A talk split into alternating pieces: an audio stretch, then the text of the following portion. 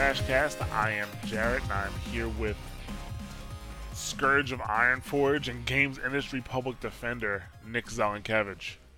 Hey, how's everybody doing? Yeah, I almost forgot that. This should be like the bi-weekly cast now, since like the last few have been like you know every other week because of you know just different shit happening. We aren't doing it on purpose, folks. I still recorded a Mashcast last week. It was just me in my room talking to myself, but it happened. My cat liked it. He said it was it was one of the best ones I ever did. Oh yeah, you talked to your cat. So, well, I didn't talk to him. He was just listening. But you know, Oh, okay, your cat talked to you. no, no, it was it was it was a one it was a monologue, but he he was he was listening and he he applauded at the appropriate points. Your your uh your cat can applaud. Yes, he can. Special cat. Yes. Uh, yeah, this is Mashcast number 136. And uh should be 137, but hey, th- them's the breaks. Uh so let's uh let's get right into it. Let's talk some news bites. Which you would think we'd have more, but apparently uh, not much has been happening lately. Uh so let's see, let's start and uh, and then Nick's gonna have something to say about this. Uh, it's been reported that WildStar is calling off their Christmas and Halloween content. Nick? yes. Oh no, yeah, I, I, no. Um, yeah, Carbine. Uh, I guess they're working on an upcoming patch uh, called Drop Three uh, for uh, for the game, and they basically, I guess, at this late hour. I mean, with Halloween being what nearly uh, three weeks away, um, they basically said that we don't have time to do all the holiday content and get the patch out and then put the appropriate amount of work into the patch. Which, on the one hand, I guess that's laudable because you know if you you know the, the patch is what's more important. I mean, the hol- holiday stuff, like you know, every year you can put that in there and update it, and I mean, it's it's nice to see that in game, but like the patch, like that stuff that theoretically will exist forever you know, and and you know you don't want to have to be putting out patches to fix stuff that you know wasn't appropriately done in other patches. Like that looks worse. Like it's better for them just ignore the holiday. They can get into it next year. I mean, even then, that's one of those things that is always questionable with respect to immersion anyway, because why? Are there American holidays or even like earthly holidays in these fantasy and you know uh, you know fantasy and sci-fi worlds? Um, like I don't know I'll admit I didn't follow the lore on WildStar enough to know like what's their relationship to Earth. Like, does it make sense that Halloween and Christmas would follow over?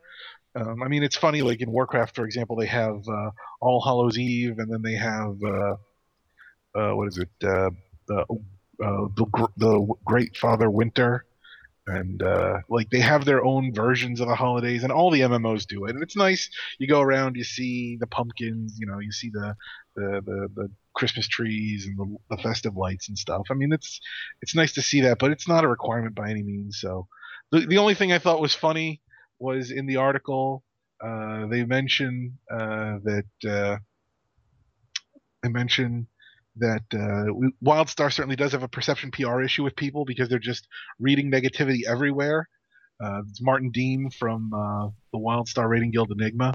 Uh, and the thing is, like, I don't think WildStar is a PR problem because people are reading negativity. I don't think they're reading anything at all. I don't think we've talked about WildStar since it came out. I haven't seen anything about WildStar anywhere. I'm not really looking for it, but I feel like this has been, uh, I don't know, it's it's good. I guess fundamentally this is good for the game. It's a little bit disappointing if you were looking forward to that, but uh, it'll we'll we'll see. Uh, presumably the game will be around next year. We'll see if they put it in then. Okay. Uh, next news bite is that uh, Drive Club for PlayStation Plus, which PlayStation Plus members get a free version of Drive Club, not Drive Club itself, but a free version of it. Uh, well, you're gonna have to wait on that if you didn't grab it already. Uh, the originally it came out the same day that Drive Club did, but they were having server troubles, which I don't understand. I don't get it. Like how like there's so many examples of you know a game coming out and then the and then the, the developer not being able to handle the load on the servers i'm curious as to why this is still a problem but that's besides the point either way the servers couldn't handle the load so now they have cut off the downloads for the PS uh, PlayStation Plus version of Drive Club, and uh, you know so they can so you can clear up the performance on the servers, and then they're gonna re-enable it. So basically, if you didn't buy Drive Club, you're not playing it. If you were waiting on that PlayStation Plus version, uh, well, you're taking the back seat. Oh, you like that reference? Oh, I didn't even think about that before I said it. yeah, so yeah, PlayStation Plus version. I mean, like, I I was actually going to cons- get the PlayStation Plus version. I didn't see enough of Drive Club that made me want to actually get it. Um, not to mention, I can only handle you know one socially hand- heavy console game at a time, and I'm already in Destiny. so it'd be different if it was on PC. Actually, Drive Club is on PC, isn't it? I didn't even think about it. I think Drive Club is on PC. I don't think you can get the PS Plus version though on PC. No, you cannot. You're very astute, Nick. very astute. uh, okay, next news bite is uh, there's a new Myst game coming out based on a new Myst TV show that's based on the original game. So, let me repeat that. There is a new Myst game coming out based on a new Myst TV show that is based on the original game. I really don't know what's going on here. That's the news bite. I, just, I just thought you guys should know that there's a new Myst game coming out about a you know based on a new Myst TV show based on the original Myst. I, I wonder how many times you, you have to say that before it'll it'll anyone can understand what exactly that means.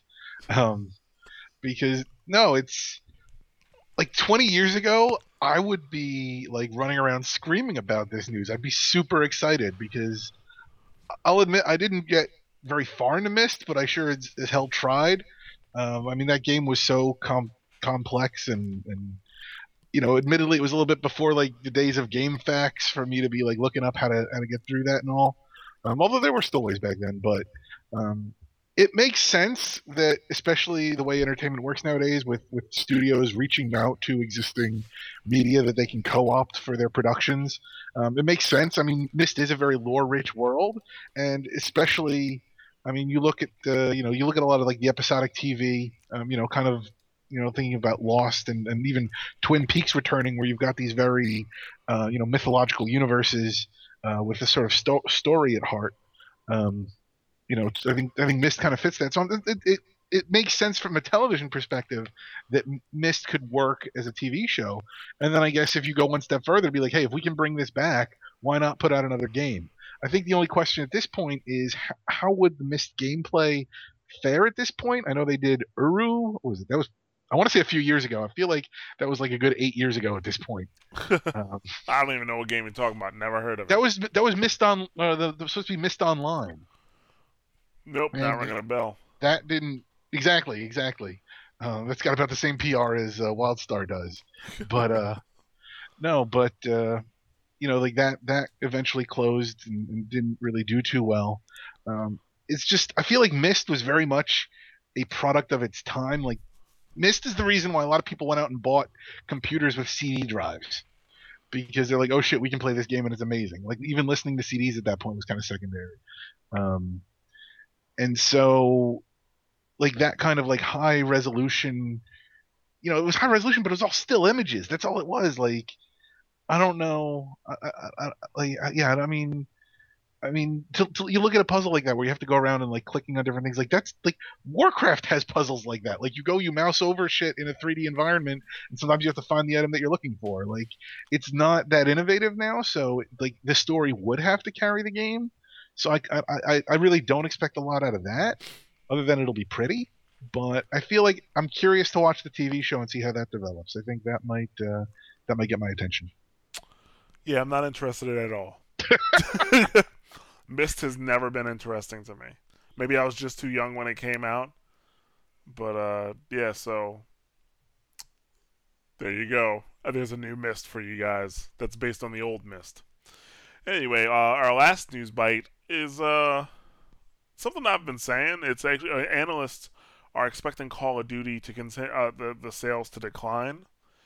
Uh, and they, I don't think they really gave re- good reasons in this article here. Uh, that they expect it to decline. They just they just expect it to continue to decline. They expect it to sell less than Ghosts. I have very specific reasons why I think it's going to sell less, and that's mainly because the gameplay dynamic is, is changing from what their core audience wants. Like I I think I've, I've talked about on the on the podcast before, where I, I know guys who specifically say they will not play other shooters because it's not realistic. You know, putting that in quotes. Like if if if the game is in the future or you're not killing humans like you're killing like, you know, aliens or you know, fighting on another planet, they won't play it. You know, they won't play a shooter. They play Call of Duty because it's once again in quotes realistic. Uh, so and I think that's a lot of Call of Duty's fan base where they they feel badass you know, playing this game. Like I know people who talk so much shit for being good at Call of Duty eh, to the point that I just don't even talk about it anymore. Except right now. But um I am actually looking forward to Call of Duty because of the changes they're making. Making not because it's more futuristic, but because they're adding double jumping and dodging, which gives you a whole lot of movement options. And I, I just don't know how that's going to play on a console. I think on a console it's going to be more clunky than anything. But then again, you know, who knows? So, are you more excited then about Call of Duty's gameplay than you are about Quake Live's gameplay? Yes. I, I, maybe because it's I, I I want the change, and Call of Duty is going to have a huge. It's gonna, even though it's going to decline in sales, it's going to have a huge player base. So I'm very curious to see, you know, what happens. How exactly how much movement can you do, uh, you know, when you're dodging and double jumping. You know, is it going to be more freeform like you know Unreal Tournament 2004 was? Because that, in my opinion, that that game is the pinnacle of arena shooters. That game was incredible. I made some beautiful kills. Some kills that when I did it, people had no choice. Would be like, "Wow, that was awesome." so yeah, that it's. Uh, I, I'm curious. I know it's not going to be like that. Don't get me wrong. I'm not. I don't have my hopes up. I just know well, I'm expecting that I'm going to enjoy this more than the average Call of Duty. Right now, my favorite Call of Duty that's come out in the recent years has to be Black Ops 2, and that was for the single player. That was for the single player. I thought the single player for that was really good. So I don't know. We'll see. I think uh, while it may pick, you know, some pe- some people who have been playing Call of Duty or who who haven't been playing Call of Duty, especially the multiplayer, may enjoy this because it's going to be, especially for PC, there's more there's going to be a uh, not a, a, a, larger skill gap. You know what I'm saying? A, a larger skill, a higher skill ceiling, I should say. And uh, I think it's good. But in terms of their core fan base, um, the game is just running its course. It's running its course, and that's what happened. It, it's it's it's it, it, it's doing a Farmville, you know. And whereas Farmville couldn't expand because that the gameplay was so simple you know, Call of Duty is trying to expand and change, and I think they're going to lose some fans because of that. But knowing Activision, they're probably just they'll box the game up once it's not hitting their expectations. so, all right, but yeah, that was our last news bite. Let's get into our articles. So, got a couple things here. Uh, first of all, Assassin's Creed Unity it has been confirmed that the for, for both, both Xbox One and PS4, uh, the game is going to be locked at 900p, 30 frames a second. Gonna talk about that. Gonna talk about Intel and pulling advertising from Gamasutra. and we're gonna talk about social game money makers. Uh, not we're not we're not talking about people who actually, uh, you know, uh, spend money. We're talking about people who make money for the game, and I guess we'll explain that a bit more.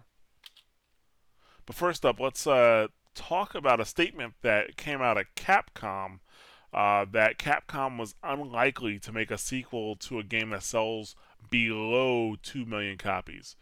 Uh, so the person who said it was Capcom producer uh, Yoshinori Ono. I'm pretty sure I'm saying that wrong. um, Yoshinori Ono. Uh, he says that. Well, actually, I'll just read the quote. For instance, actually, yeah, well, yeah, okay, I'll just read the quote. I was gonna say something else, but the quote says it all. For instance, if a game doesn't sell over 2 million copies, then we have to put the brakes on any plans for a sequel. All that means is that we weren't able, that we weren't capable enough. And all we can do after that is reflect on the experience, take what we can learn from it, and try to apply those lessons on some other title. And I mean, uh, that that statement itself. that I mean, like, I mean, I know people cry that there's too many sequels out, but sometimes, you know, a first game is okay and the sequel is amazing.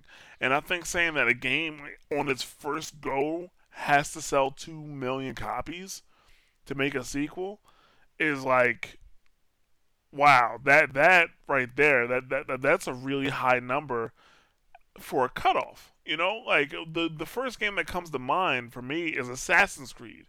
Um, even though I do think the original Assassin's Creed sold more than two million. Actually, I can look that up. Um, but still, Assassin's Creed One was okay. It was. I mean, it, it was all right. It you know wasn't that great. They had a lot of growing to do, and they did that in Assassin's Creed 2. But like you know, the first game was okay. The second game was incredible. And it was the second game that actually launched the franchise into what it is now, into that yearly seller for uh, Ubisoft.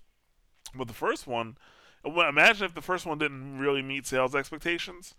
Uh, then which a high sales expectation like two million copies and they would have never just made the other one because as soon as they made Assassin's Creed 1, they had to start working on Assassin's Creed 2.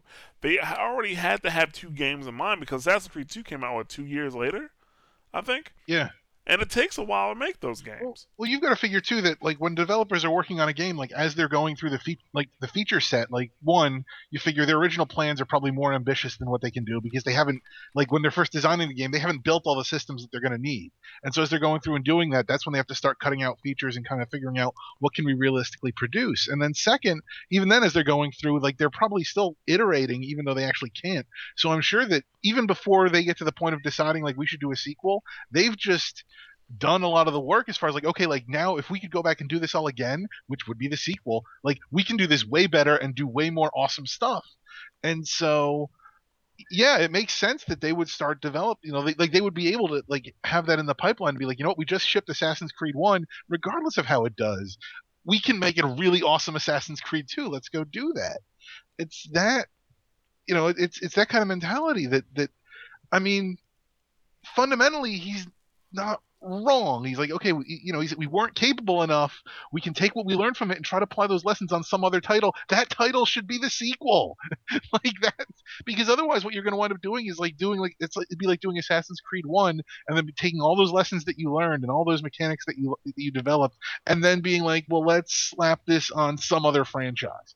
Like there's a sense of, of iteration and development and growth that happens. Like as you watch a franchise progress as you watch call of duty get to the point that we can talk about it kind of having reached its pinnacle and and being bloated and, and really having nowhere to grow like to for a franchise to get to that point like it has to evolve. And and this is where it starts. This is the germination of that. And to sit there and say you know that oh well you know i mean two I mean, I I get like the, the gaming industry, especially AAA titles, are, are in a very you know precarious situation right now.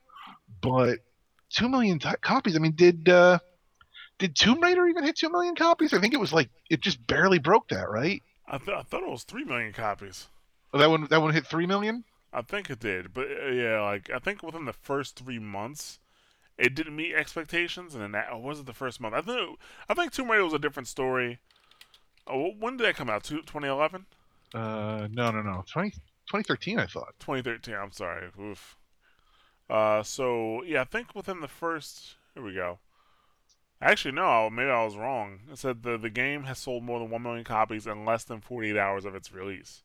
I think. I think. I think Capcom, not Capcom, um, Square Enix wanted it to sell three million copies in the first month. Oh, okay. Because yeah, it was one of those games like it sold well, but it was a disappointment yeah, that they were ridiculous. Oh, yeah, that's right here. It is. Uh, so I think yeah they wanted to sell three million copies, but in its first month it didn't sell three million copies. It took three months for it to sell three million copies. Because that game actually got discounted pretty quickly. So that You know, that, that was a that was a different beast. you know, and that's an interesting point too, is that you can fudge sales by lowering the price point. So, I mean, you know, if you need to get a game to two million copies, you can always lower the price point until it'll sell. Um, you can also, I, I could also see Capcom, you know, trying to market this like, hey, you know, we'll make a sequel if there's two million games sold. So go out and buy two or three copies, and then we'll be, you'll get your sequel. Yeah, yeah, I don't think that's gonna work. But still, like two million copies before you even consider making a sequel. I mean, maybe we're just not grasping the scope of it, but maybe the the scopes that they're going for are too big. And I think you know, I, I with the problems that Ubisoft has, uh, you know, in regards to PC games and on several other aspects. Uh, one thing that they that they did begin to grasp very well is that you don't have to have a huge budget to have a great game, and then you see that with some of their titles that are coming out recently, like what was that Child of Light, where that, that like that team is now like a major team that made that game, and they definitely that that game was not a big budget production, so they have that, they have Rayman, they have the Rabbids games, you know, they have all types of stuff that not aren't necessarily like these huge these these heavy hitters. And maybe Capcom needs to look at that because uh, I mean, what was was the last? Besides Dead Rising, like what was the other last like? Um, well, Dead Rising, and pretty much every time they release a Street Fighter, well, you know, what other like what other games are really coming out with that are memorable? Like Capcom doesn't really feel like much of a player unless you're talking about like, the fighting genre. You know, and that's the thing. So yeah, two million copies just seems like a lot to be like, oh yeah, we're gonna, you know, we won't even consider a sequel for a game because there's a lot of games where you could make it, especially a new IP that nobody knows. You make it, you put it out, and then you know you get your feedback, and then you, uh, you know, you can make it that a, a much better game. I'm really trying to think now. I can't remember the last time I saw a Capcom symbol on my TV screen. now that I'm thinking about it. Mega Man? Well, when was the last time they put out a Mega Man? It was Mega Man 10? Yeah.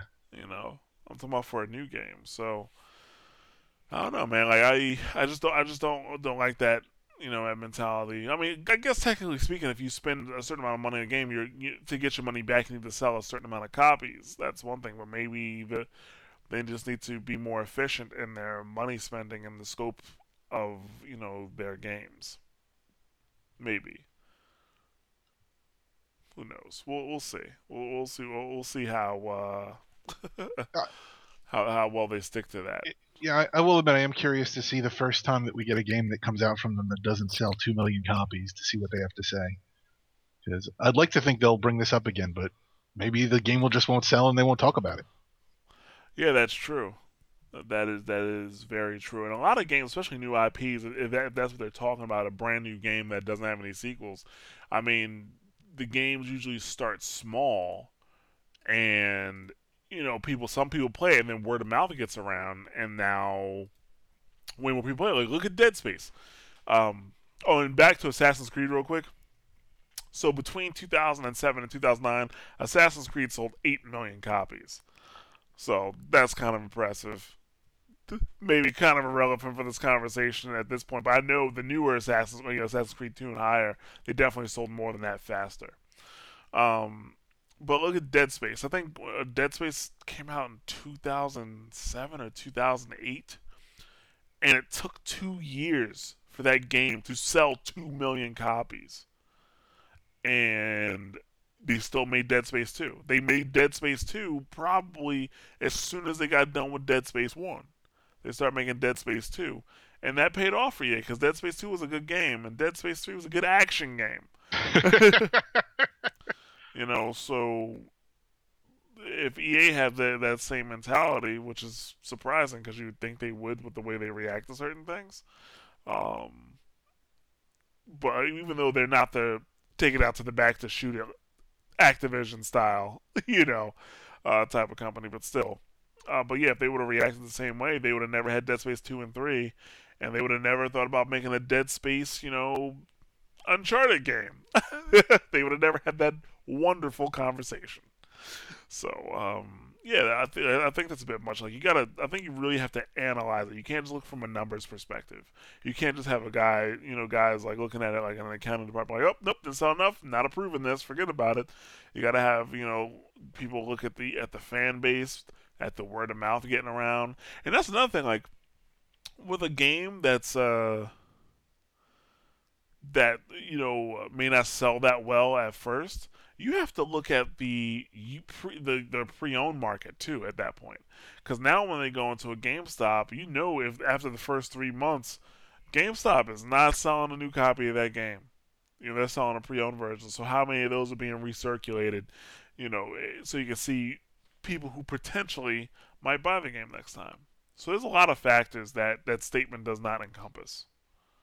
So, but uh, I kind of, of want to see like somebody like a game sell like 1.9999 million copies, and then like some executive just like running out at the last minute. I just need to buy one. I just need to buy one. uh, but we were talking about Assassin's Creed, and I guess like we can just segue right into our next topic from that, uh, regarding Assassin's Creed being locked at uh, 900p, 30 frames per second, which you know, some people are like, well, what's the big deal with the frames per second?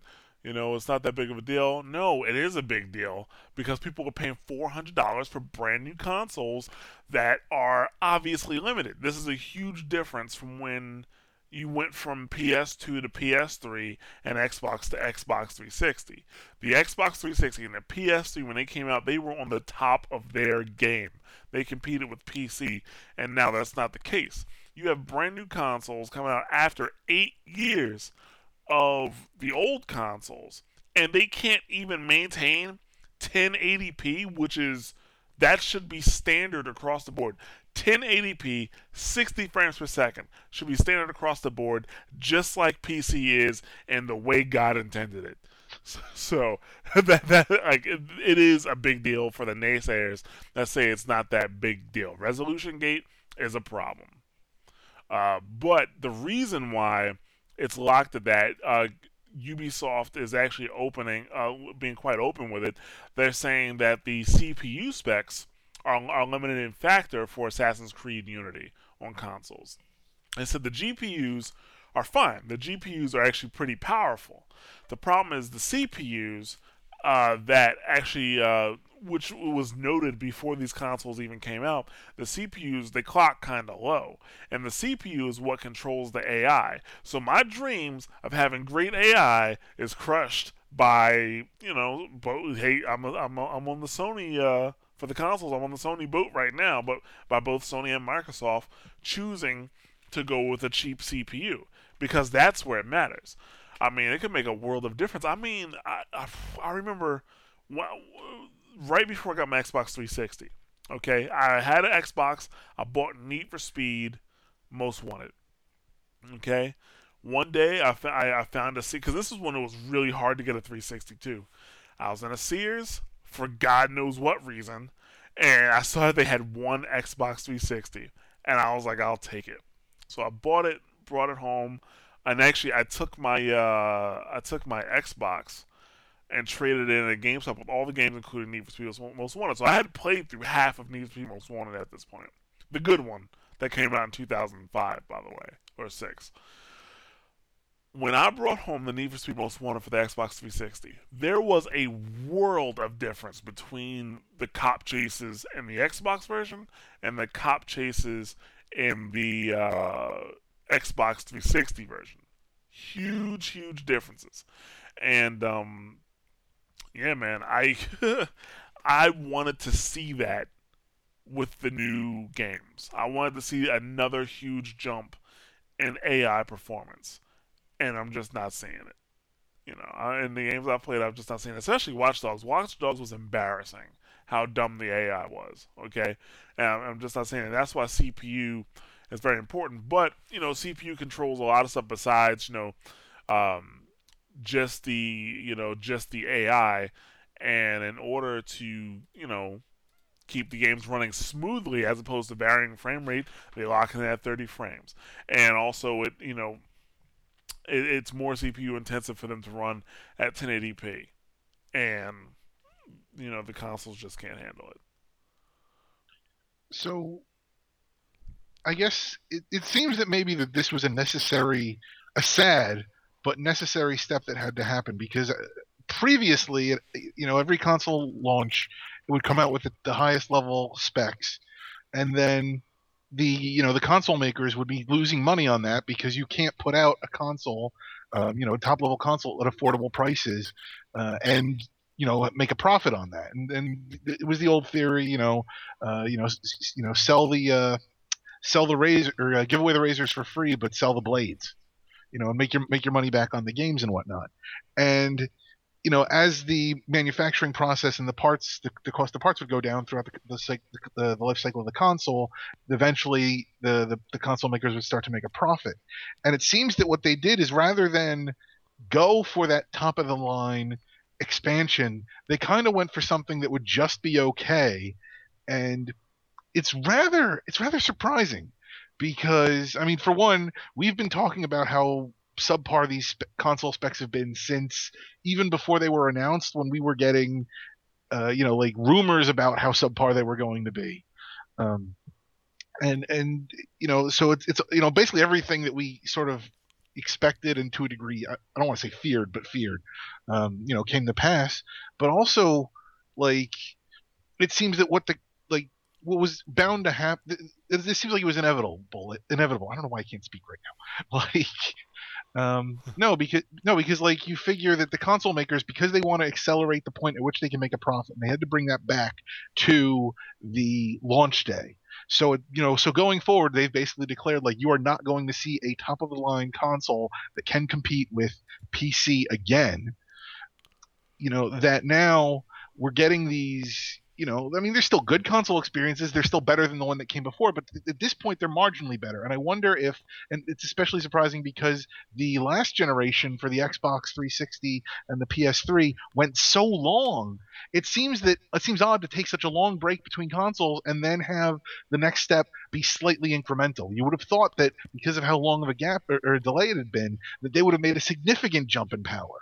But they only made enough of a jump that technically technically the GPU can do amazing things if you have completely dumb AI. like if you just put stuff on the screen, like sure it'll look pretty, but if you don't actually tell it to do anything, um, you know you can you, you know you'll be fine. And so I'm wondering if maybe now that we've seen this gap, but even then, even then, like you figure for the next now that we sort of like this was a gap that we had to eat to a degree. Like as a, like we weren't gonna like the last console came out with top of the line specs, and we weren't going to see that again. So this gap was instead of a full jump, it was like a half jump. So you figure the, for the next console generation, there will be a full jump because whatever the, dis- the difference is between the current technology and whatever technology they're going to want to use, that'll be the cheapest they can pr- use at the time of console launch.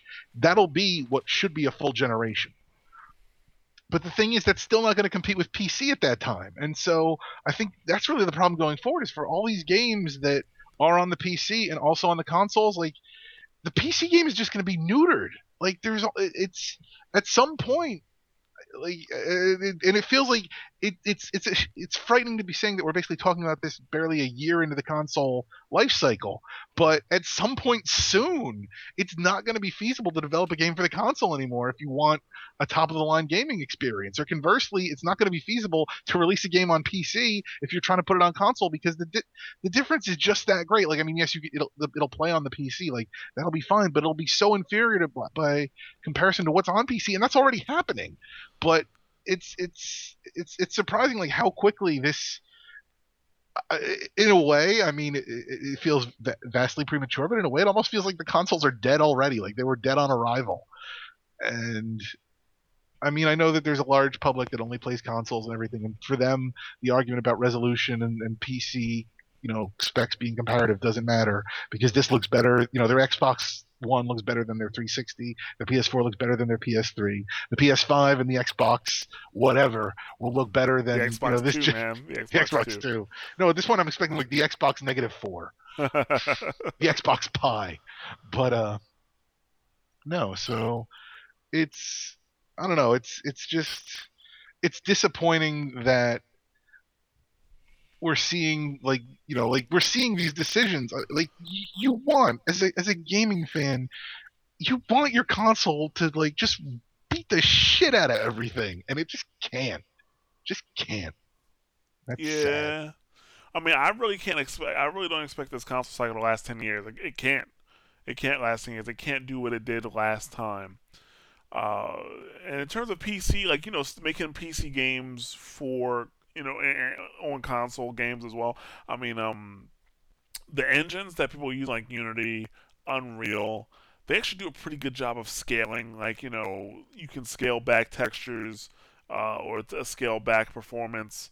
Uh, and put something on a console and then scale it up and then you know release that on PC. I mean, you're still gonna have problems. Like you're still gonna have you're still gonna have problems. Like you're still gonna have to like, have like a main platform to focus on because game development in itself is difficult. You know, it's uh, game development is in itself it is difficult. So uh, you're gonna have your, your main platform, and I guess whatever the hardest platform to, to develop for, they probably uh, they're probably gonna focus on that, and then you know whatever, wherever the consoles lands, uh, that's where they land. Uh, but one thing that should be noted, to be fair, is that clock speed isn't everything. Uh, you can't like I mean we have technically speaking right now we have CPUs that have a lower clock speed than older GPU CPUs, and the newer CPUs are faster. That being said, though, the cores that are in the PS4 and in the Xbox uh, One uh, they were chosen because they were very low cost, and that's why they went with AMD on top of that because they wanted to have low cost, you know, uh, CPUs, so they didn't have to charge you six hundred dollars for a console this time. And those cores, the they're com- the, the AMD cores that are in the Xbox One, the PS4, are comparable to some low end stuff you would get on a PC a few years ago, and that's why they're having the problems they are right now. So, uh, but let's uh speaking of cores wow this is kind of rolling all together.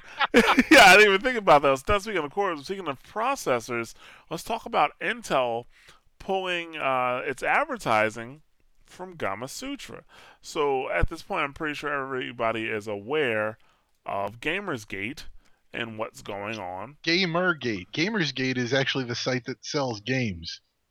Oh yeah gamergate. Whoops you're absolutely right so uh, Gamer, I, oh man, they must hate that GamerGate is going on right now. Now that I think well, about it, they either hate it or they love it because they're getting a lot of incidental traffic. so um, yeah, GamerGate uh, is going on, and a few weeks ago, Leigh Alexander she put together a pretty scathing article uh, called "Gamers Are Dead." I thought it was Gamers Are Over. Was Sorry, yeah. Gamers Are Dead? Gamers Are Over. There was another one by somebody else called Gamers Are Dead. Uh, so, you know, she put that out, and of course, they got a lot of negative, a big negative reception, uh, mainly because a lot of Gamasutra's readers are gamers. okay. So, what happened is a lot of people who were upset by her article emailed Intel and told and you know basically they they, they pressured Intel to drop their advertising from Gamasutra. That's what they did. And Intel was like, okay, fine, you know, we're gonna drop it. Uh, now, in response to that, well, first of all, that that was a pretty big win for those who support GamerGate, uh, for, because you know somebody finally listened to them, I guess, you know, or or it showed the cost of, you know, completely, you know, scolding your audience, you know, try standing on a pedestal and telling people that they're not good enough, pretty much, uh, to a degree. Uh, we'll get into it. I know Nick has something to say. I look at the, the, the look on his face, but um, now and now uh, there was some backlash from that from people who support Leigh Alexander's side. Uh, there was some saying that you know Intel basically now so, uh, saying that they they support GamerGate. That's what they're saying. And Intel's response to that was uh, that they apologize and they said they you know that's not what they really meant and uh, they're not going to put the ads back on but they're sorry for those who took offense to it so they're basically saying uh, yeah we're sorry that you're upset but we know who pays our bills. I mean, that's the thing. Like, what do you expect Intel to do? You know, Intel knows that those people who are emailing them are the people buying high-end CPUs. You know, they're, buying high-end CPUs. They're spending the money. Like, how many people buy a three hundred and fifty dollar processor? It's it's funny because if you go back to the article in question by Alexander, um, she talks about how uh, you know like video game culture sort of was produced because you had these companies pandering to young white men with money. And so, you know, her argument is like one of the things that they introduced in their pandering was sort of sexism, you know, like, you know, bikini clad women to kind of, you know, get to them and, and that, you know, you know, you know, years later that evolved into the sort of the movement that we have now. But it's funny because her argument is that, you know, she says that game, you know, gamers are over because they, you know, they need to see that their culture, you know, or their lack of culture, you know, is so much larger than their, you know, than them. That they are not a special consumer. That you know companies don't need to just pander to them. But that's exactly what Intel did. Like the fact that Intel pulled out because of her article saying that you guys are not special was the exact opposite point that she wanted to make. And that is that's like ironically hilarious, kind of in the Alanis Morissette sense, but like it it really i mean to be to be fair intel it was one specific ad campaign for their RealSense uh, their RealSense platform that they were advertising and that's what they pulled that had started earlier in the year before the article and then the they basically ended the campaign early. Uh, they didn't say they didn't say that they weren't uh, they didn't say that they weren't going to advertise on Gamasutra again. They just kind of said like that campaign is over and that's all we're talking about. Um, but you know, it's it's it's one of those things where for Intel, like yes, that is your marketing base, but on the the other problem though is then you definitely have a problem where that movement is associated with misogyny by a large number of people who are also very um, very public. I mean, you know, one of the one. I mean, you know, one of the issues with Gamer GamerGate is that it kind of feels like it's the gamers versus the gaming media, and the gaming media that they're media, they have a voice, and so they can very easily rally around and start slinging mud at Intel for doing this, and so Intel needs to publicly state that. And I, I it's one of those things where I think as a company, especially for an you know like a war within the community like this, you don't want to pick a side. Like you know, you kind of don't need you know you don't need to have like people arguing over you. And really the, the best thing they could have done would have been to do nothing. But i kind of wonder i kind of wonder like the thing about gamergate like ostensibly it's you know young white men that are you know sort of pro- pro- propagating it. Um you know, b- by and large, not to say that everybody in Gamergate is young white male, but that's kind of the group that, that is sort of associated with that. And I wonder though, but you've had people like Adam Baldwin, who's you know he's an older white man, um, but you've had you know other people sort of associating with that, and I wonder, especially if you look, if you think about the people that work in the tech industry, I wonder if like anybody at Intel was actually like not necessarily part of Gamergate, but at least sympathetic to the cause.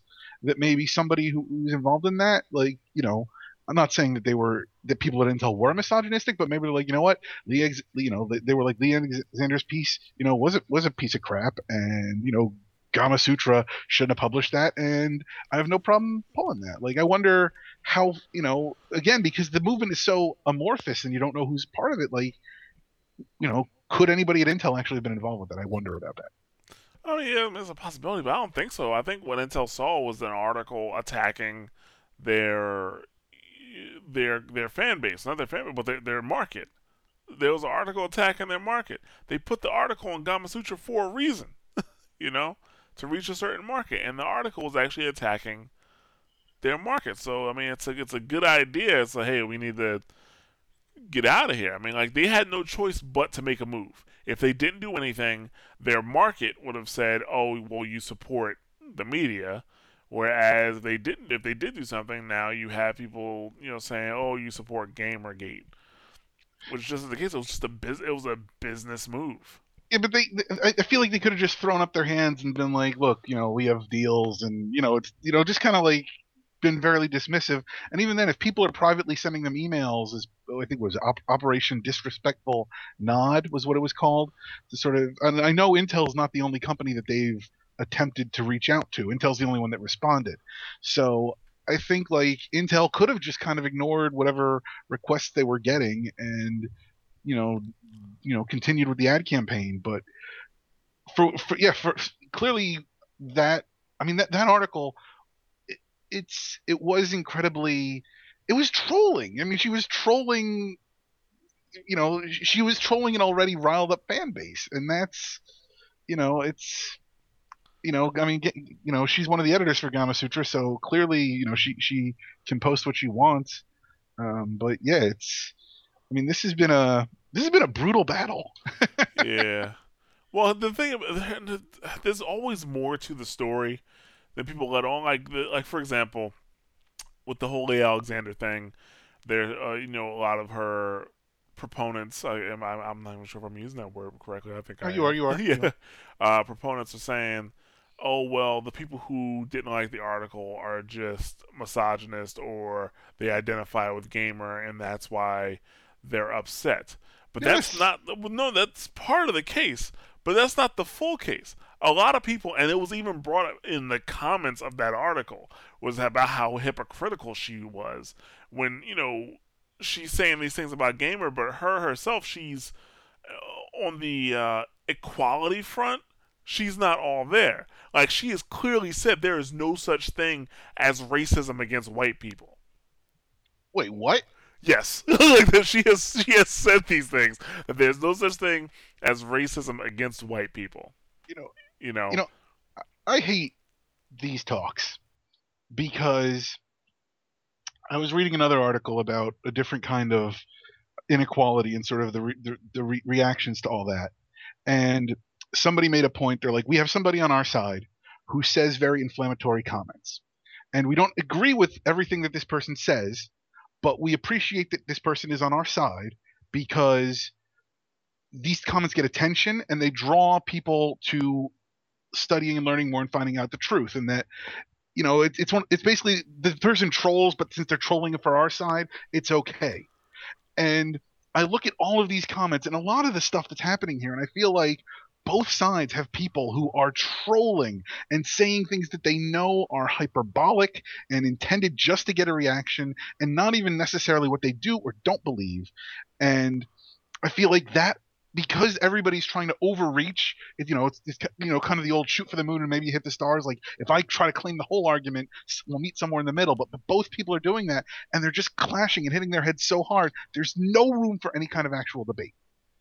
And like this like that's why this article like it disheartens me because she may well not necessarily believe she, i mean she may well believe i honestly don't know. I don't like publicly she does she believes gamers are over. I don't know what she actually believes but like she had to know like this was a piece of troll. Like that's all this was was just an attempt to rile everybody up and get page views. And it doesn't help the debate. It got uh, you know, I mean, I don't want to say that I'm, you know, like it, it, it, it sucks for Gamasutra that they lost an advertiser as a result of that. I hope whatever page views they got in exchange, like offset that. But it's just this didn't this didn't help anything. This didn't help anybody. It just it just riled up both sides and just exacerbated the situation. Right. Well, actually, I, I was talking to somebody else about this. One of the biggest problems with the whole situation is that both sides, neither side is looking at the issue balanced. Like the people who are, let's say, let's use uh, Anita Sarkeesian for example. The people who are pro feminist frequency, Anita Sarkeesian, are not fully understanding why the people who dislike it are upset. When you say something bad about those Anita Sarkeesian videos, you are instantaneously a misogynist, or you know you don't believe in equality, stuff like that. Uh, so they, you know, there's that side of it. Uh, and then you have the people who are against Anita Sarkeesian, I shouldn't say against, but don't like the feminist frequency videos and don't like Anita Sarkeesian, and they're all, well, she's a feminazi, and then you do what you do really have guys who do think that women are out to get men. They do exist. So let's uh let's let's not act like that doesn't happen because They absolutely do exist. Just like, um, yeah, so, you know, just like there are, I'm not going to say there are women out to get men, but there are women who are a bit more, or a bit, people who are part of that, the, that, uh, feminist culture that are a bit more militant than the issue should be. you know, a bit a bit rougher around the edges. Let's let's call it what it is. Than you know than they than they really should be about it. So th- those people do exist on both sides, but it's not the entire movement on either side of it. Like the biggest problem, like I I stopped. I didn't watch the last two videos that Sarkeesian put out because it's like, what's the point? I watched the first few, and uh, the way she misrepresents games, I'm like, I can't even, like, you can't even debate about this. Well, one because she closes the comments, but two because what I just said. um, so like when I saw that, like in every video, she was misrepresenting games. Like you know, she would take the plot of a game and kind of like tell it in a way that made her point you know sound or you know made her point valid and i could have did the same exact thing in the opposite way and that kind of pissed me off, and it was why I don't watch those videos anymore. But you know, some people who are or who are on that side wouldn't see it that way. I'm just a misogynist. I don't want to hear about the problem, and that's not really the case. I'm open to debate any day. But anyway, uh, like and it's and like I said, it's the same thing on the other side. Like you know, some like some people. Like I mean, obviously there are equality issues uh, with women uh, other races. Like that's it's all it's undeniable, but there are people who deny it, and then literally there are people who just don't know, like they don't see it. You know, I, I think the, the uh, one of my favorite examples is is the term um, white privilege. Okay, most of the time when you say that word, the person does not fully grasp what you're talking about. Like they don't understand Like they either think like when when you say white privilege, I know a lot of people get mad about it because when you say white privilege, I think they instantaneously think that you mean they get away with extra stuff or they're living a better life. Like you know they they have more money than you, they have no problems, and all that. You know what I'm saying? Like a lot of people instantaneously think that, and other people just really don't know what it means. Like and well, I guess the first group would also fall into that category too. but um, you know, like they don't want to hear like you know what it actually means or what the the concept of that phrase is, and I think um, that's the same type of thing we're seeing when it comes to the feminism misogyny thing. Like it's not everything or nothing. This is not a black and white issue. There's a lot of uh, colors there. It's not a black and white issue. It's not a race issue. Yeah. Go Nick. yeah. So yeah, that, that that's the thing. I think I think that's the biggest problem here. Like neither side is really talking. Everybody's yelling well, at each not, other. Not that neither side is even talking. It's that any any voice that tries to talk is just drowned out. Like everybody I mean, at this point, if you wanted to even actually like, if you sent an email to Sarkeesian to be like, I disagree with you for these reasons, because you said she closed her comments. Like, is she even reading her email at this point to get to that? Like, I mean, maybe she is, but like at the same time, how much of that, of her, you know, of her mailbox is like death threats and and you know like pornographic pictures and stuff. Like, the level of harassment is so high that any actual noise or any actual signal that you're trying to get through is blurred out, and it's it's become militant. It's just like on on both sides. Like there's no there's no way to have there's no way to have a reasonable discussion at this point. and we really we kind of need to wait for this to die down a little bit and then once people move on then i think some of the, the, the more rational voices can come out and actually begin to engage in a dialogue but right now it's just i don't think that's going to happen and i blame the internet because as soon as it comes back up again yeah. people are gonna start yelling. Right now, the two extreme, the extremes on both sides, are actually doing the opposite of what they, I guess, what they conceptually what their goal is to to make change, because the extremes on both sides are yelling so loudly that, you know, the other side doesn't want to listen.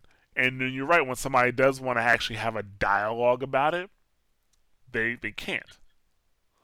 They can't because I mean, what happens? What happens if Sarkeesian does go to a panel, and she's like, okay, Let's talk about it. You know, and uh, what are the odds? Are, are the odds going to be that somebody who is level headed is going to go up to that mic and have a discussion? Or are you fucking feminist? Like uh, that guy, that guy's going to Yeah, get on the microphone. Exactly. And, then, and then it's going to be over. You know? You know, but, but, you know, but that's the kind of thing though. Like, I don't even know if Sarkeesian would go to a panel where the questions weren't moderated, and I'm not saying that not because like she's trying to dodge criticism. Like, I'm saying that because like the level of harassment that she's getting, I think that kind of dictates like she's only going to go to like you know when you've been chased from your home by death threats. I feel like you're you're all- you're acting on a different level than everybody else. right, right. And so, like, you know, regardless of, of her interest in having the dialogue, like, she can no longer have that. Like, she's been put in a position where that's not feasible. So, like, to, to, I, I think really what, what's happening is that the, the one thing that all the people who are talking about the misogyny and, and sort of, you know, the, the, I guess, anti-gamergate group for, for or anti-gamer, I should say, for lack of a better word. Um, but really, I, I think irrespective of the entire debate, even like the debate ultimately is trying to, I guess, one, quiet down sort of the the more volatile elements of the community, so that just in general, we, you know, nobody needs to have their Twitter feed blown up with people retweeting like hateful tweets, like whether it's to show like look at what the other side is doing, or whether it's to be like you know, like promoting your own, like nobody needs to see that. And so if if part of the argument is to get that to shut up, like the only way we can get that to shut up is to kind of like just shut the argument down altogether. But the thing is, like, I think most people are aware to some level that there is misogyny, you know, or, or you know, there is a certain lack of equality within the gaming world. I think most people are aware that, you know, in the case of you know companies that are predominantly white males, like they can do more to promote diversity. Um, and I think the other thing too is there's nothing stopping women or you know any other group from going out and making their own games and producing their own content, be it as the media, because again one of the big issues with GamerGate is that the media is corrupt and suspect, or even just putting out the games that you want to play. I think that's the biggest that's the biggest resolution of this is that to the the the the, the the barrier entry is so low now. If you want to see media that, that's not being made, you can go make it. This is true. This And is so- true. I think a lot of this argument is going to just die down over time as people get involved and and the, the, the industry just progresses. And so maybe this is you know maybe this is to a degree kind of you know as, as Alexander asserts kind of like you know that one last like gasp of a culture that that is kind of being phased out. Like maybe it is to a degree, but on the other hand, like if that's the case, like one writing an article pointing that out isn't going to change anything. And like you know getting intel to stop supporting a website isn't going to change anything. Like the culture and the society and the, and ga- the gaming industry is going in the direction that it's going. Like you can't you can't get women out of games. If that's if if you're one of the poor souls that wants women out of games entirely like all you can really do is just make a game that's for for for males that's it they won't play your game they won't buy your game you'll be happy because you'll have that game Well, I mean, but- oh, I'm sorry. Go ahead. well no but uh, like it's i'm I'm pretty much done like i mean that's it that's there's nothing you can't stop it Well, in regards to that, I mean, like in some cases, you're just gonna lose, bro. like if you, like really, if you don't like women and you don't like women in games, you're gonna lose. Like you, you that ain't happening, man. Like they're not really going anywhere, um, and and they really shouldn't have to. I mean, you know what I'm saying? Like that's the thing. Like I mean that if you don't like women in games, then yes, you are actually a misogynist. like I would, I would hope that if you, if you don't, I, I, would, I would hate to think that there's somebody out there who's like, I don't like women in games, but no, I, I'm not a misogynist. Like, no, I hope like you understand. no, because there are people like that. Because there are definitely people who don't like black people, but don't say they're racist.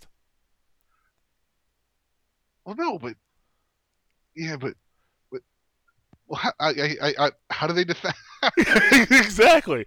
You can't say something like "I don't like black people," "I don't like Spanish people," "I don't like white people." You can't say that and then follow that up with "But I'm not racist." to be fair, if you don't like black people and Spanish people and white people, that's just about everybody. So you're not being racist. You just don't like all people. no, but I'm just saying, like, you can't, like, that's the thing, like, you can't say I don't like women, but I'm not racist. You can't say I don't like gays, but I'm not a bigot.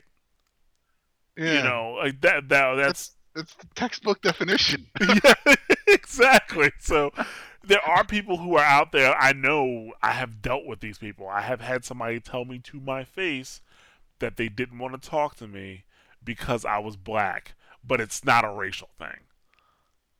I'm just, I was so confused. I'm like, I don't know how to react to this situation. Which I'm just gonna walk away. which they won and they didn't want to talk to you and you just walked away. Exa- I gave them what they want. I gave them what they want. I was like, okay. I'm just gonna have to remember that. Just if I ever don't want to deal with anybody, just be like, I don't want to talk to you because you are this, and it's not a racial thing, and then just go away on their own, and I win. That's yeah. So like, I mean, like those people definitely exist. That you know, I'm not like I, I I wrote that I wrote that article on Mash that actually wasn't about GamerGate, like or, or what happened with like well, it's just- actually it was about GamerGate, but it wasn't about you know Sarkeesian or Quinn. It was mainly about the media's reaction to those things and how uh, how that kind of like kind that pissed me off the way they reacted to it.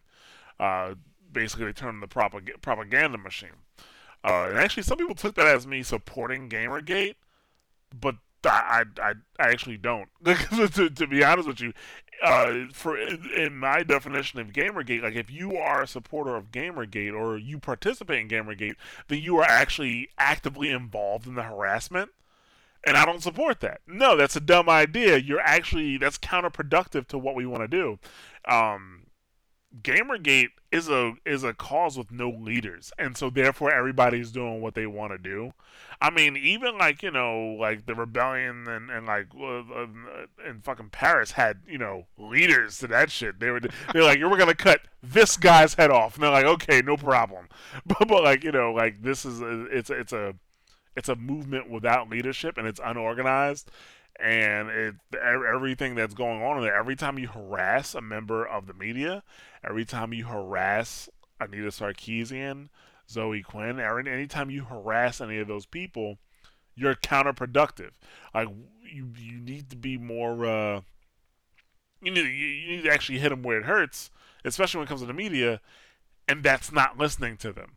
That's when they post an article don't go to the page the article's posted on and post a fucking comment because you just gave them a page view, which they can then use to go to an advertiser like, hey, we get this many page views. Look at the average comment size on our articles. Sure, they hate us, but you know they have to come to the website to comment, right? Wham! They use that they, they use that. That's why we have clickbait articles. That's why we have we have trolling articles. That's why the internet is in the state it is right now because that's how it works. So if you actually want to dismantle a corrupt media, you want to silence people who you think are going to be unfair, you don't do it by harassing somebody online because you know what? They can just disconnect from being online. You know, they can go off the grid to a degree and then just get money and paid in the background, like you know when they're writing articles for other websites, or they'll specifically get money and they'll get paid to write an article for a website because they know it's going to draw people, you know. So I mean, it's very counterproductive, and if you want to actually do something about it, then if you think that IGN is a corrupt media because you know they offer review scores for exclusive content, they they do. like stop wait, going to IGN.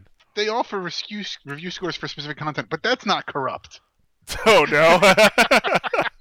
you know, if you if you're worried about a website who had somebody who slept with a member of the games media and then wrote a, a great article about their game which you didn't like, don't go to that website anymore. It is really that simple. But no, people want to take action. They want they think that it's fast. They, they want they, they want to take like uh, an action that hurts somebody. And it's not always the way you think that the, the, the best way to do it is not always the way you think. Go ahead. we've ta- we've talked about this before because even every time like a, a, a, a sequel's coming out in a game franchise and they're making changes to it and everyone's like, oh my god, I can't believe they're doing this to the game franchise. They're ruining the sequel. Everybody still goes out and buys the same damn game anyway. Like like it's it, it's almost like that's the real problem with gamers as it were is they lack self control to be like you know what I am not going to support this endeavor because I disagree with it. It's like they just run out and they just throw themselves and they just jump on the pikes basically of you know whatever website that they hate or whatever video game that they're disappointed with. And and I mean I get it like it's you know like with with respect to like a game and a franchise like okay like if you don't like you know what EA is doing with the Sims for example like if you don't buy the Sims 4 it's not like there's another Sims that you can in an alternate Sims like I get that but at the same time like if you keep paying for these shitty games, like you're gonna keep getting shitty games. And Right. it's the same thing. If you keep reading shitty media, you're gonna keep getting shitty media. Like you get you get the products that you deserve. And like unless you actually ask for more and don't give your attention and resources and money to stuff that is less than deserving, like you're not gonna elevate anything. Yeah, exactly. Well, that's why, like, that's for example, like, I stopped buying Need for Speed games because the games were sucking, and it was either they're gonna make the games better, and I'm gonna start to get them again, or they're gonna stop making games, and I guess they decided to stop making the games. Um, I don't think there's Need for Speed coming out this year.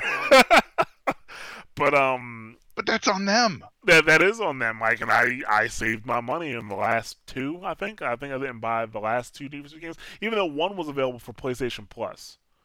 Uh, one was available. For, I forget which one it was. Was I think it was uh, was it Most Wanted? The sucky one? I think it was the sucky one. The sucky Most Wanted was on PlayStation Plus. Uh, for Vita, so I got that. But other than that, I, got, I didn't buy it. But yeah, which I was the one with which was the one with Maggie Q. Oh. I can't watch any of her stuff because I still blame her for being bad for that game being bad. What was it called? It was after Carbon. I can't remember what it was called, but yeah, they I blame her. They, they they must have paid her all of the money because that game was terrible, terrible game. Um, but yeah, that's the thing. Like you got to hit them where it hurts. You got to hit them in the wallet. That's why they listen. That's why Intel pulled that ad because they're like, this could hurt our wallets, you know. And if it if it was like let's say Samsung, Samsung wouldn't have pulled the ad because they they know like what that their audience is overreaching. You know what I'm saying? They know that they don't have a well. I mean, technically speaking, a, a phone isn't a necessity, or their phones aren't necessities, but they're not necessarily luxury items either. Like you know, the Intel like three hundred and fifty dollar i7 processors. That's a luxury item that I enjoy daily. so I mean, like that. I mean that that that's a different story. Um, but yeah, like certain companies wouldn't pull their ad, but Intel did because it would have hurt them in the wallet, and it's the same thing. You know, especially too, it goes along with the audience of that site. Like people that read Gamasutra are hardcore gamers who are going to be buying that stuff. Like it's not like mhm, you know, it's not like they're advertising on like MSN. Like exactly. So you wanna you wanna dismantle the corrupt media? Stop going to those websites. There's there's plenty of websites out there that will give you the same game news that you can get from a Joystiq, a Destructoid, uh, a Kotaku, a IGN. Trust me, thousands of those sites out there. We're not going to be one of them anymore. like, because I'm, I'm pulling the news shit out of there. There's no point because everybody else does it. So my, my point is, stay tuned to mash those buttons because we got new shit coming out. No, no. yeah, yeah, yeah. what I'm saying is, like, I mean, like, you don't have to go to those sites to, to, to stay on gaming news. I mean, to be honest with you, if you really wanted to, you just gotta follow some of those pages on Facebook, and like, you get your news right in the art, like, right in the headline, you know, right there. Um, but yeah, like this whole this whole shit where you know like people are like you know like I guess to get back around to the main point, the reason I don't support GamerGate is because it is counterproductive, not because I agree with Sarkeesian. You know, and that's and that's another thing. Like making a point like that from a GamerGate side, a lot of people are like, "Oh, you're just a white knight, you're a social justice warrior," because they're not hearing what I'm saying.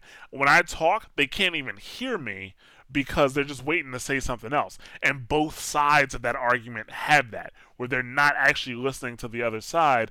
They're just waiting for their chance to speak so they can yell across. Watch, I'm probably gonna get something from somebody saying like, "Oh, you support Sarkeesian? You su- you support?" I'm like, no, I don't. I just wrote a really fucking long article about that. you know, so I don't know. It's a that that the, the situation is uh is dire. I don't think like I don't I don't ever think a sensible dialogue will come from it. I think the change is inevitable. There will be more women in games. You just need time. Uh, there will be less misogyny because there's gonna be more women in games. Like the more that the women are involved, and you you don't you don't see you don't see how that correlates. Well, no, I would think the more women are involved, the more misogyny will be because there's more targets. No, it's because people are gonna get used to it. Also true. the the guys who are worried about it right now, like oh my god, they're gonna bring the girls into the into the game development, which there are already plenty of women in game development, but they're, they're gonna bring the girls into the game development, and then we're all gonna be playing My Little Pony Adventure. Like you know, those guys, which do exist, will see like oh okay when they have like create when they see start seeing more creative directors that are male or more interviews with developers that are male more indie studios that are oh that are sorry female. I was saying male whoops that are that are female. Misogynist. yeah. Or more like you know developer interviews or um, indie studios led by females and that they're pumping out good games then you have oh okay. And that's gonna be the end of it. Like that's kind of like it's like the whole it's like with racism. Like racism is alive and well but it is dying a slow death you know? Um it, it hopefully would die faster but it's not but like racism is dying. Like the every generation of people are becoming less and less racist because they're growing up and be, and, and the the the mixed cultures are becoming you know, more of a uh, more commonplace. Well, you know, but it's, well, it's one of those things like, okay, like racism is dying, and like things are better now than they were 30 years ago, and like things 30 years ago are better than they were 30 years before. Like there's progress. So like it's the same thing with like the games industry. Like there's going to be progress. Like I guess I guess my only question is like if you're saying like you know, because like as more women come into the industry, and it's not like there's like a whole like floodgate of them just waiting. Like as soon as you guys say it's okay, we're coming in. Like, but I guess as, as more women come into the industry, then you're saying misogyny will go down. My concern is it'll give more targets, it'll go up. But if it's going to go down, then are I mean, this has been a very misogynistic event. Um, and I think it's it's spurred a lot of actions that have been you know hateful towards very key female members of the community. Right. Um, is this peak misogyny? Like, can it only go down from here? No, it can go worse. It can get worse. Okay. It can definitely get worse. Will it though? Or let's hope not. I mean, no, it could get worse. Okay, it, it, it, can yeah. definitely get worse. I mean, it, it could get to a point where some people are taking extremes and actually finding these people and hurting them. You know, like internet threats is one thing, but you know, it it, it, it definitely can get worse. I mean, yeah, it can get pretty bad. you know. I mean, I, I want to say I feel like most people feel like whatever harm you can do to somebody through a computer, like it's still relatively impersonal and you're still distanced from it. Like if you actually attack any of these people, like that is very definitively against the law. Like it's not quite clear, like doxing or like even just like sending like harassing tweets. Like that's, you know, that that really isn't illegal. I mean, it, the doxing kind of is, but it's it's it's murky. But or at least it, people may think it's murky. But like if you physically assault somebody in public, like that is a you're very clearly breaking the law, and the cops can intervene. Right, but the thing about it is that there are people who will justify it. You know, she deserved it. Like she deserved it because she did this. She spread these lies. She's a man hater. Like there, like just there, like there are Oh. people. There are not everybody. Actually, the vast majority of people don't do this, but there are a lot of people who justify rape by she shouldn't have been wearing that. She was a slut. She, uh, you know, she was a dick tease, so that's why she got raped. Like there are people who blame women for getting raped. Well, there's a difference though between victim blaming or, or you know, and what I'm saying, like if if if rape is proven in a court of law, like that is a crime and you are going to jail. Right. Like so, regardless of one's opinions about the dress and what it play, what issue it played in the occurrence, if a crime is found to have been committed, in which case I'm, I'm saying like publicly assaulting somebody, you know, would be a complete you know obvious crime assuming witnesses like assuming no legal shenanigans like if you publicly assault somebody like that's obviously a crime like to get to that point i feel like there's a bigger jump to make than just i'm angry about this article and so i'm going to send you an angry tweet threatening something But you're ta- actu- you're talking from a logical standpoint of crimes being bad. That's the lo- that that is a very logical standpoint. But what Yes. I'm saying is that like even in the case of rape, like when it has been proven that somebody raped somebody, there are still people on the sidelines saying he, you know, he's not to blame because she did this. Even though he was completely wrong by raping her from the logical perspective and the legal perspective and the moral perspective, Well, oh, yeah, yeah. you still you will still have people who are saying that it, it's it's not his fault. I'm not disagreeing with you, and e- but even then, they're saying, well, they're saying it's not his fault, but it's uh, it's. I guess the way I'm looking at it is to put even aside just any issuance of fault. Like it's not my fault if I accidentally run somebody over with my car, but that's still a manslaughter charge. Right? Yeah. Well, Like- that's I mean, it's oh, once again, it's not a black and white issue. No, and But we're talking about, like, you know, I see what you're saying, like to go Yeah. from, to go from, you know, online threatening somebody harassment- online harassment to actual uh, physical assault in somebody's mind, they can justify that. They can justify that because she needs to learn her lesson. that's that's a hell of a justification because I think To normal people like no, me I- and you. and I think that's I guess my point is that and I'm not going to say that there aren't people out there who are, aren't crazy enough to make those justifications, but I feel like by and large, a lot of this movement is people who are acting, you know, from their own level of anonymity and distance, and Right. You know, not that there isn't that one or two crazy people who would do this, but that that even the worst offenders in the uh, in in the uh, in in the uh, disagreement here, not or the battle here, um, you know, even the worst offenders would not be likely to make that jump. But that's not to say that there aren't people out there who would. Right. Yeah, but the thing, you're right. It would. It is a uh, a a a relative few. It's definitely a relative few that would make that jump. But the problem is, the world is a big place with a lot of people. Yes, it is. So yes, even is. with a relative few, that's still a lot of people who would do that. You know what I'm saying? Like, that, like that's that that's a problem. You know, and then, then that's why it's an issue because even a relative few, even because okay, for example, like GamerGate itself compared to gamers, you know, or people who play games, or I'm not even gonna say like the entire gaming verse, because to me, a gamer is and will always be a it's short speak for hardcore gamer. That's what gamer is to me. If you're not a hard, if you're not a, a hardcore gamer, then you're just somebody who plays games, which means you're a normal person because everybody plays games. I could put my grandmother in front of the right game and she will play it. Doesn't make her a gamer. Okay, uh, so like even in terms of hardcore gamers, that gamer gate, the people who are participating in that is a small amount. That's a small few, and even smaller than that will be the people who take it to an to actually to actual physical assault. But even though it, that's a small amount of people, it's still in terms of numbers that's a good amount of people. I wouldn't want that amount of people to think it's okay to hit me. you know, so far, I'm glad nobody has. yeah, exactly, because that would be the worst day of their life. But um, that's what I'm saying. Like it's even though it's a, it's a relative few, it's still a pretty big number, and it can get kind of scary. It only takes one person to kill you. That is. Right.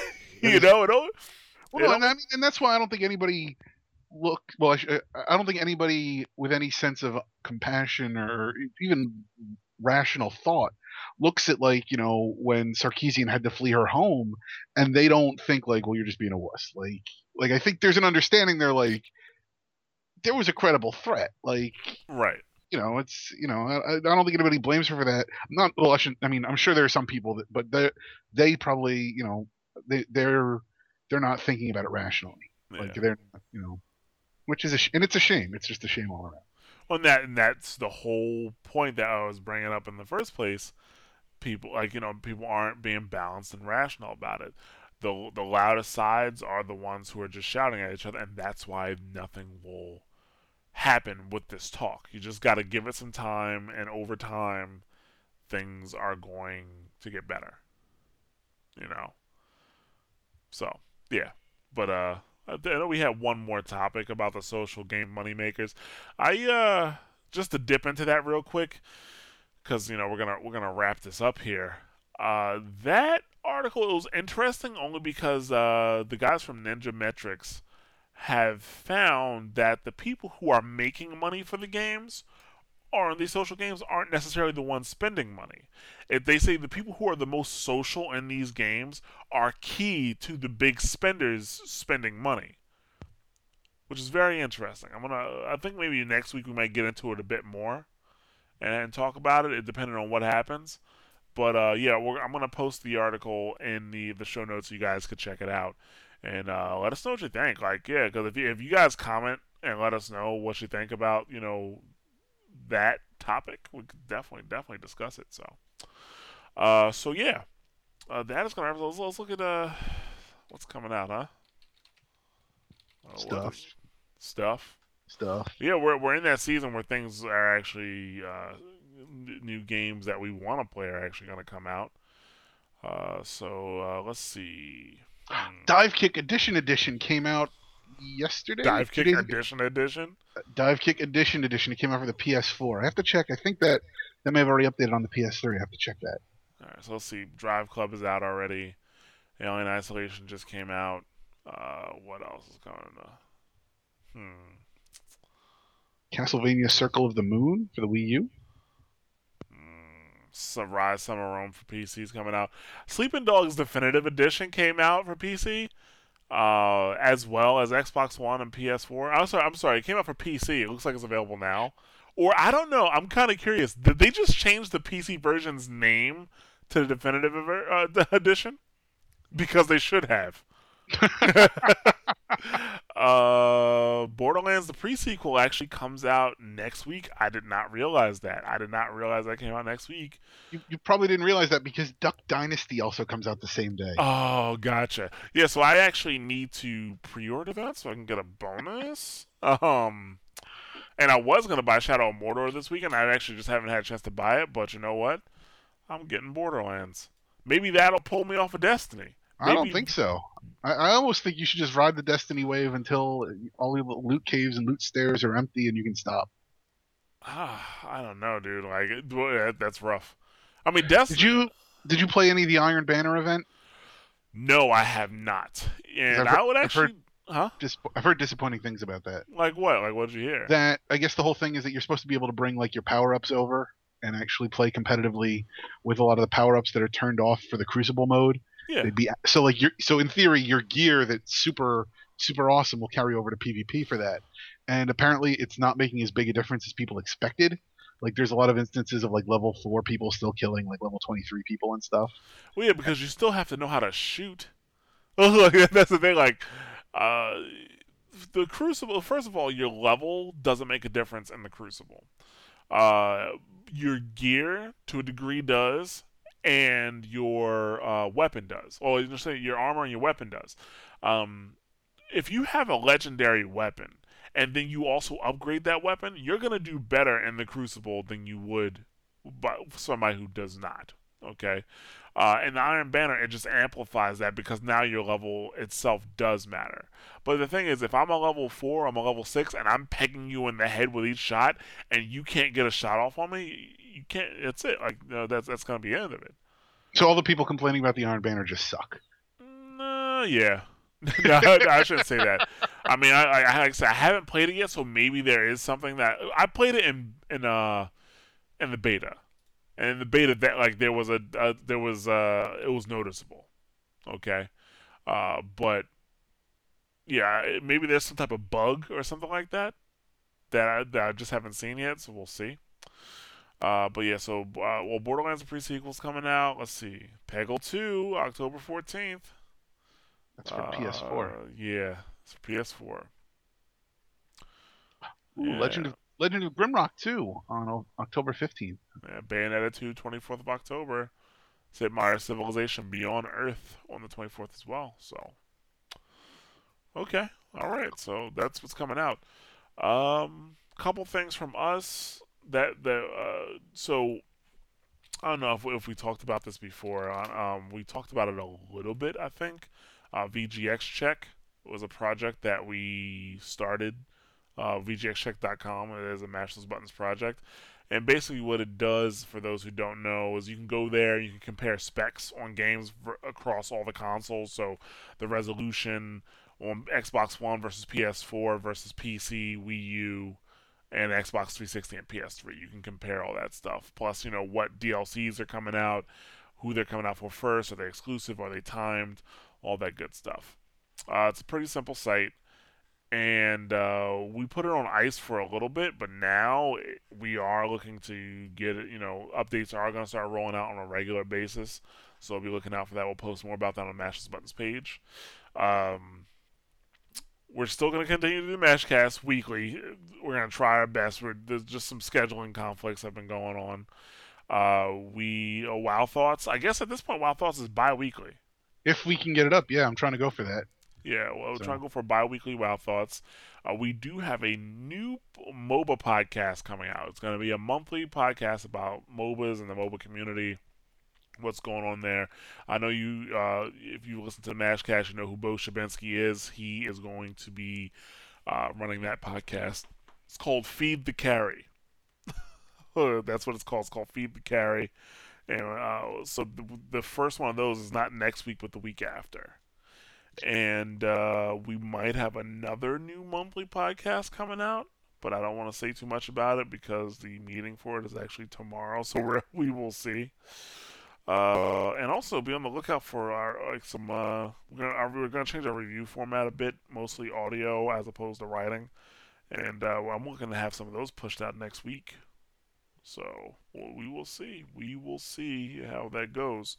Uh, but as always, thank you for listening. Uh, you can catch us on uh, SoundCloud, which is soundcloud.com slash mash those buttons. We are on iTunes. We are on Stitcher Smart Radio. We are on YouTube, which is youtube.com slash mash those buttons. We are on Twitter, which is twitter.com slash MTB site, and of course Facebook, which is facebook.com slash mash those buttons. So like I said, thank you for listening. We will catch you guys next week. Have a great weekend, everybody. Probably. Probably next week. Later. See you.